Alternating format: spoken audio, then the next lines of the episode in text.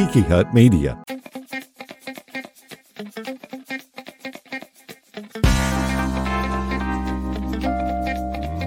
From Tiki Hut Media, this is Soul Ramblings with Jerry Wicker.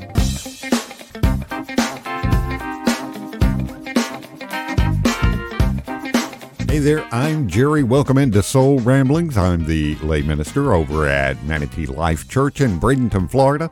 And today we're going to head back over to the sanctuary to talk about worry, a universal thing. It's as much a part of life as breathing. Yet Jesus said, don't, don't worry. It's easier said than done. Today we begin a three part series exploring all that Jesus had to say about worry and we'll discover where worry comes from, why it's so difficult to overcome, and what we can do to conquer it. That's coming up here in the next couple of minutes. Before we do that, I recently finished a book about building habits in your life that move you from where you are to where you want to be. And the author challenges people to make easy, achievable, repeatable habits in order to grow. The key is to grow a little bit every day. One insight really stuck out to me when thinking about a habit, any habit, saving money, running, reading a book, praying, whatever it is, the key is to do it especially on those days when you don't feel like it. Skipping a day is worse than having a bad day. In other words, running a mile at your slowest ever pace is better than doing nothing at all. In a certain way, a bad day helps you more than a good day. Later, I was reading a letter Paul writes to his much younger protege Timothy. It's 1 Timothy 4:15, and that's where he writes, "Practice these things and live by them so that your progress will be visible to all." Practice what? Well, he's talking about practicing faith. Practice using the gift God gave you. Practice serving or learning, praying or reading. Practice giving up old habits and starting new ones. Practice. Well, the idea is pretty simple. Faith isn't a thing you just have or don't have. It's a thing that you have to practice daily. And like anything, there'll be days you feel like it and days you don't. Days when connecting with God feels natural and days when it feels forced. But like any habit, the challenge is to especially stay connected on those difficult days and during those difficult seasons. When it isn't easy is when we can learn the most change the most, and grow the most. Now, the past year has been a difficult season of life for so many of us. And thank you to all of you who have kept practicing faith through worship, prayer, learning, or serving. And if that habit has fallen away, don't feel bad. Just remember, there is never a better day than today to start new habits that move us in a new direction.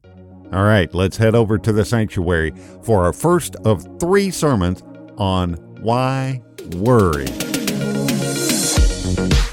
God's word for today, our scripture lesson for the morning, comes to us from Matthew's Gospel, the sixth chapter, starting with the 24th verse. Hear the word of the Lord. No one can serve two masters. For a slave will either hate the one and love the other, or be devoted to the one and despise the other. You cannot serve God and wealth. Therefore, I tell you, do not worry about your life, what you will eat or what you will drink, or about your body, what you will wear. Is not life more than food, and the body more than clothing? Look at the birds of the air. They neither sow nor reap nor gather into barns, and yet your heavenly Father feeds them. Are you not more of more value than they? And can any of you, by worrying, add a single hour to your span of life? And why do you worry about clothing? Consider the lilies of the field, how they grow. They neither toil nor spin, yet I tell you, even Solomon in all his glory was not clothed like one of these. But if God so clothes the grass of the field, which is alive today and tomorrow is thrown into the oven, will he not much more clothe you, you of little faith? Therefore, do not worry, saying, What will we eat? Or what will we drink? Or what will we wear? For it is the Gentiles who strive for all these things. And indeed, Your Heavenly Father knows that you need all those things. But strive first for the kingdom of God and His righteousness, and all these things will be given to you as well. So do not worry about tomorrow, for tomorrow will bring worries of its own. Today's trouble is enough for today. The Word of God for the people of God. Thanks be to God. Good and gracious God, as we gather this morning to worship and honor you, would you speak to our hearts? Would you make your presence evidently known among us this morning? And may the words of my mouth and the meditations of these our hearts be pleasing and acceptable to you, O Lord, our rock, our strength, and our Redeemer. Amen. Amen. Young couple in their 20s. Been married a couple of years. They discovered a miracle. They're going to have their first baby. And oh, they're in their early 20s. They have no idea of the changes that are coming. As we say in Tennessee, bless their hearts. Baby comes. Mother done with maternity leave, back to working full time. But babies, I've, I've never understood the phrase, I slept like a baby all night. No, I slept well last night. I was not up every 30 minutes screaming, which is what the infant was doing. Up all night, screaming, crying as babies do. The father, the husband, concerned about this and worried about this, although interestingly enough, not worried enough to go up and see, get up and see by uh, himself, would wake his wife. Honey, honey, the, the baby's crying. Something must be wrong. Go see what's making the baby cry. After weeks and weeks of this, still working 40 hours a week and not getting much sleep during the night. The haggard young mother was at work one day, sleepy, tired, exhausted. One of her coworkers suggested a book to her on baby massage, where you massage the baby's temples and the shoulders and the knees and the feet, and the baby drifts off into a deep, deep sleep. She tried it a couple of times, and it worked. It worked. The baby was sleeping through the entire night, not a peep. The worrisome husband, father, in the middle of the night, two, three o'clock in the morning, wakes up, looks around, shakes his wife awake and says, Honey, go see why the baby's not crying. Something must be wrong. Constant worry. Constant worry. And I think we relate to this because we all worry about things, don't we? No matter the circumstance. And that's what we're going to do for the next three weeks starting today. We're going to talk about worry. It's a good topic because all of us have worried about something. Maybe we come to church this morning and we're worried today. Now, there are different kinds of people and there are different kinds of worry. And as I began to study for this series, there was one book in particular that I found. It's by Andy Stanley, and it's called Why Worry, which was the motivation for the title of this series Why Worry? There's also all kinds of, if you do a Google search, you'll find all sorts of articles on the internet, blog posts, and that sort of thing about worry and stress and anxiety. You search Amazon for books on it, the list is endless. You look at magazine articles, there's a bunch of them out there about stress and worry. And I think the reason so many things have been written about stress and anxiety and worry is because this stuff sells. And the reason this stuff sells is because so many people are worried about so many things. I mean, we have chores to fulfill. We have work to be done, bills to be paid, appointments to be kept. Sometimes we're burdened by anxiety about our friends and family. At other times, concerns just seem to overwhelm us. And we're like that dad. Things are going along great. Oh, what's wrong? The baby's not making any noise. Something must be wrong. Oh, we're big into self help. There's a lot of self help books about worry and stress and anxiety. Countless TV shows. It amazes me how we may be stressed and worried and, and full of anxiety. So we turn on the TV, maybe something to take our minds off things. What do we watch? Shows where other people are telling us their problems. And then you see, oh, well, I'm I'm worried about my health and my weight. Well, here's this new solution for $14.95 a month. You too can get rid of all of your weight loss worries. For especially us men. And we get a, I know the older I get, the more of my forehead I'm beginning to see every day. Worried about that baldness? Not a problem. You don't have to suffer anymore. Just buy this product and all your worries will be over. So I thought worry would be a good thing for us to talk about for a couple of weeks. Now, to get us all started, get us all thinking the same way, I want to ask you three questions. You don't have to answer these, just answer these internally. The first question is this. You ready? Jesus asked us this question in our scripture passage Who of you, by worrying, can add a single hour to your life? In other words, who by worrying extends your life? Second question Who of you have worried or are worried so much that you may have actually taken a year or so off of your life expectancy.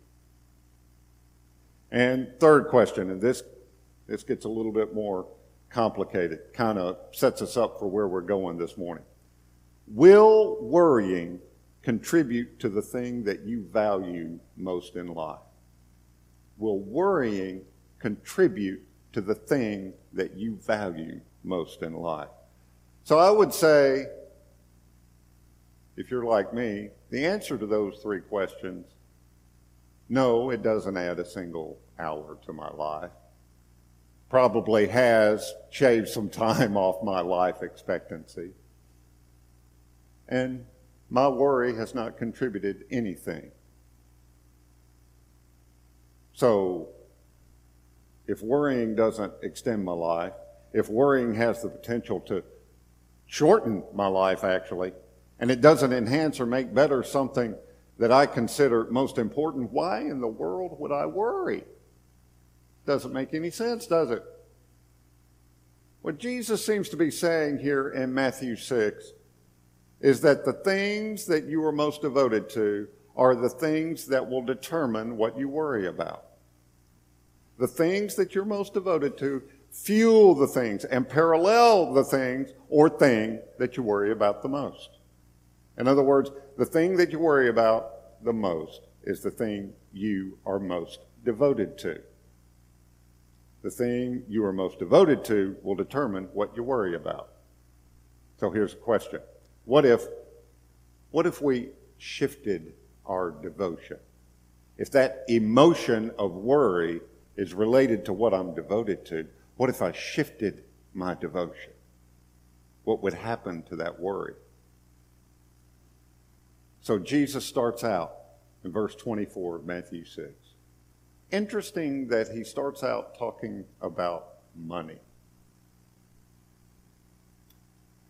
Poll, when I was doing research in preparation for this morning, I found a poll that said some 70% of Americans, of adult Americans, consider money to be their number one concern and worry. They're concerned about their personal finances as well as the financial situation and economy of our country. Number one for 70% of Americans. I thought, I remember Paul in one of my favorite epistles of his in Philippians chapter 4, verses 12 and 13. He gives us a little perspective about how we should look at money and finances. He says, I know what it is to have little, and I know what it is to have plenty. Can you relate to that?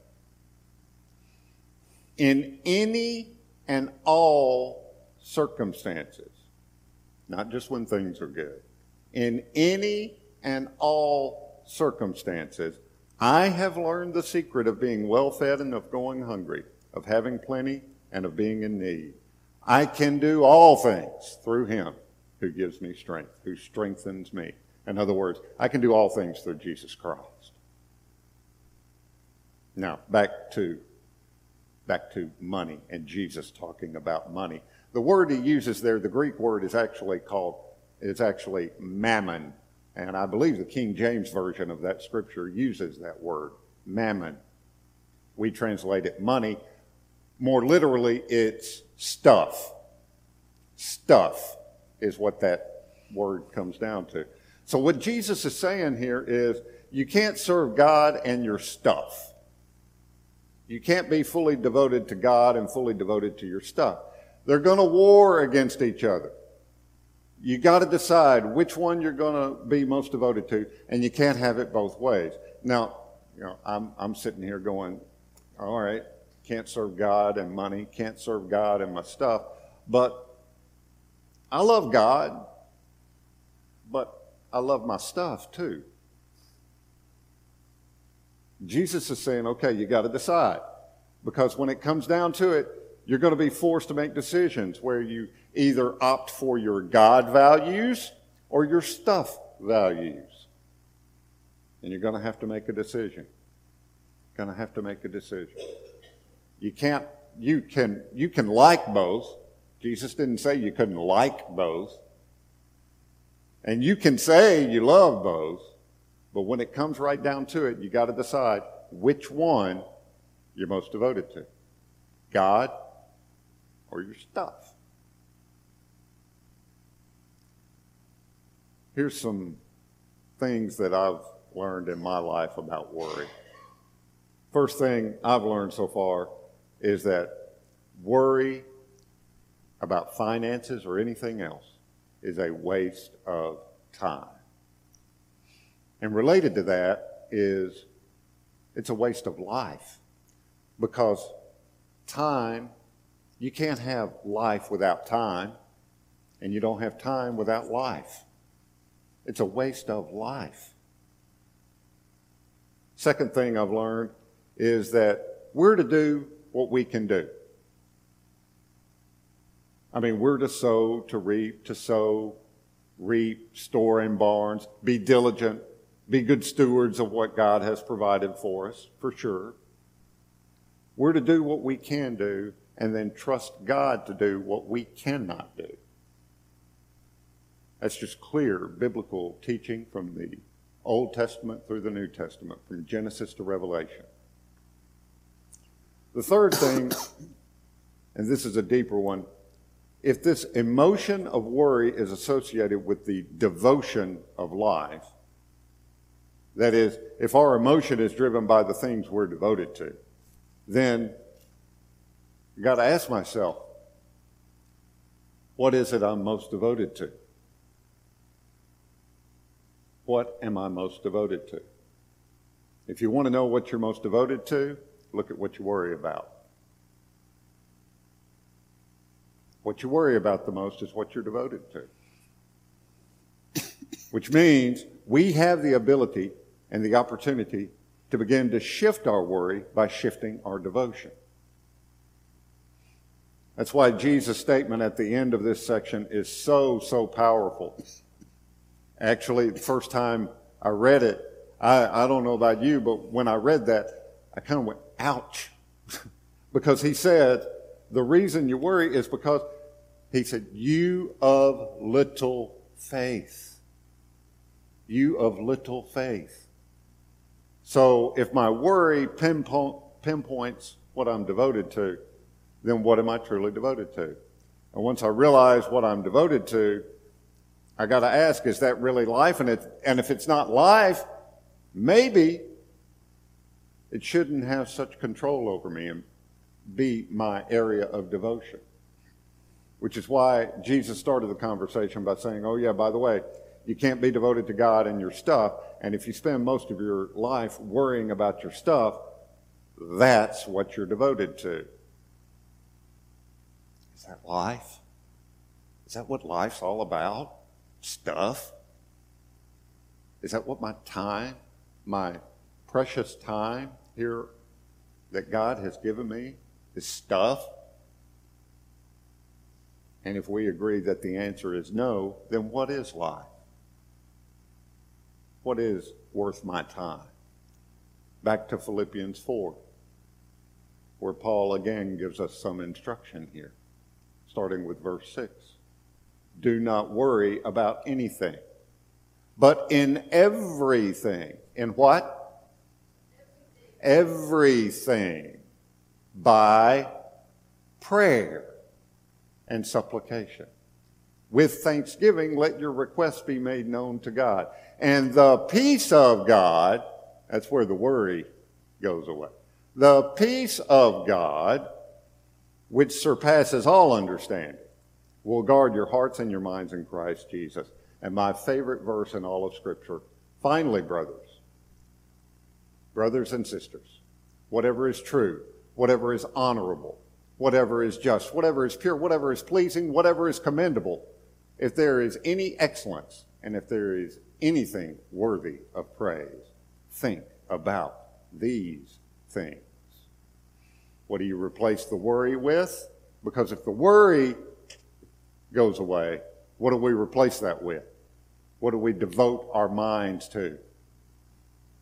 Whatever is true, whatever is honorable, whatever is just, pure, lovely, pleasing, commendable, excellent, worthy of praise. And it sounds like a description of Jesus, doesn't it? Every one of those words can be used to describe him. I don't know if you read the upper room. I believe we have copies available. Uh, if you do not, I would highly suggest that you make that part of your daily devotion time if you don't. And it takes very little time to read them, but they are so, so powerful. Uh, it's also available online, and uh, those devotions are available here free of charge, by the way.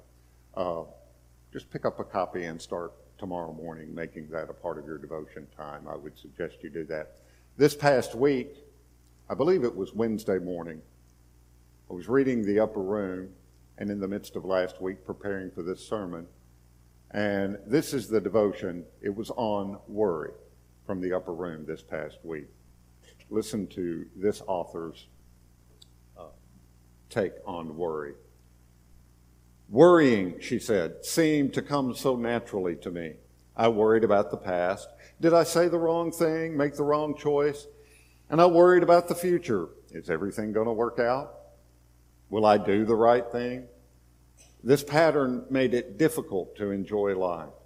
For years, I searched for ways to change. I found lots of things that helped yoga, exercise, books on the topic. My doctor prescribed meditation and contemplative prayer. Contemplative prayer is about listening, offering a prayer, and then focusing on breathing in and breathing out. This allows us to hear the answers God sends. It might not be words that we hear, but rather a feeling of love or comfort. Through prayer, I have come to know in my heart that God loves me, wants the best for me, and is always with me. God takes away my worries and fills me with divine peace and love. In the past, I had been concerned that my issues were not big enough to God, bother God with, but now I know that God loves every person and wants to help us all. Now, when I start that old pattern of worrying, I try to recognize it and offer a prayer. Then I take some deep breaths and wait for the peace of God to fill my mind and heart. While worrying closes me off, feeling connected with God's love opens me up to live my life joyously. Powerful, powerful testimony. So, the last thing I'm going to challenge you with this morning is our scripture lesson this morning was from Matthew 6, verses 24 through 34. Would you, if not every day this week, at least a few days this week, whether it's in your Bible or on your Bible app on your phone or online on BibleGateway.com, however, would you take some time, a few times this week, with a spirit of contemplative prayer and read those words again? Because it was not only our scripture reading for this morning, but next week we will continue using that same scripture passage when we delve into more of why worry. And just let Jesus' words about worry get into your heart. And here's what I predict if you'll do that, one or two of these verses are going to just jump off the page at you at some point. They did for me. And maybe God will begin to do something in your heart around this issue of worry. Not so, not so we can have a nice little three-part series or a couple of sermons on the, on the subject, but that God would do something permanent in your heart as it relates to worry. So that in the future, when we face areas of uncertainty, oh, the, the uncertainty is not going to go away. Whatever it is that we're worrying about, that uncertainty is not going to go away. That's not what Jesus promised. It may still be there. But we don't have to worry. We don't have to worry. And this final thought if Jesus is commanding us to stop worrying, do not worry, he said. So if he's commanding us to do that, we don't need to resolve ourselves, well, I'm just a worrywart. It's the way I am. No. If Jesus commands us to not worry, then there's got to be a way to do it. Right? So that's where we're going to journey from here over the next two weeks. How to do that. And Jesus gives us some very good answers in that uh, 10, 11 verses from Matthew 6. So, would you do that? Would you accept that challenge over the next seven days? Amen? Amen. So, think about those things. Think about these things. Read these verses this week, and then next week we'll pick up there for part two of Why Worry. Would you pray with me? Good and gracious God, we, we confess, we come to you and confess our feelings of anxiety and worry. And sometimes it's so intense, it can be overwhelming. We know that you are with us. We know that your love envelops us and encompasses all that we feel, that your peace fills us when we submit these things to you, and that your peace surpasses all understanding. So we come and draw near to you this morning.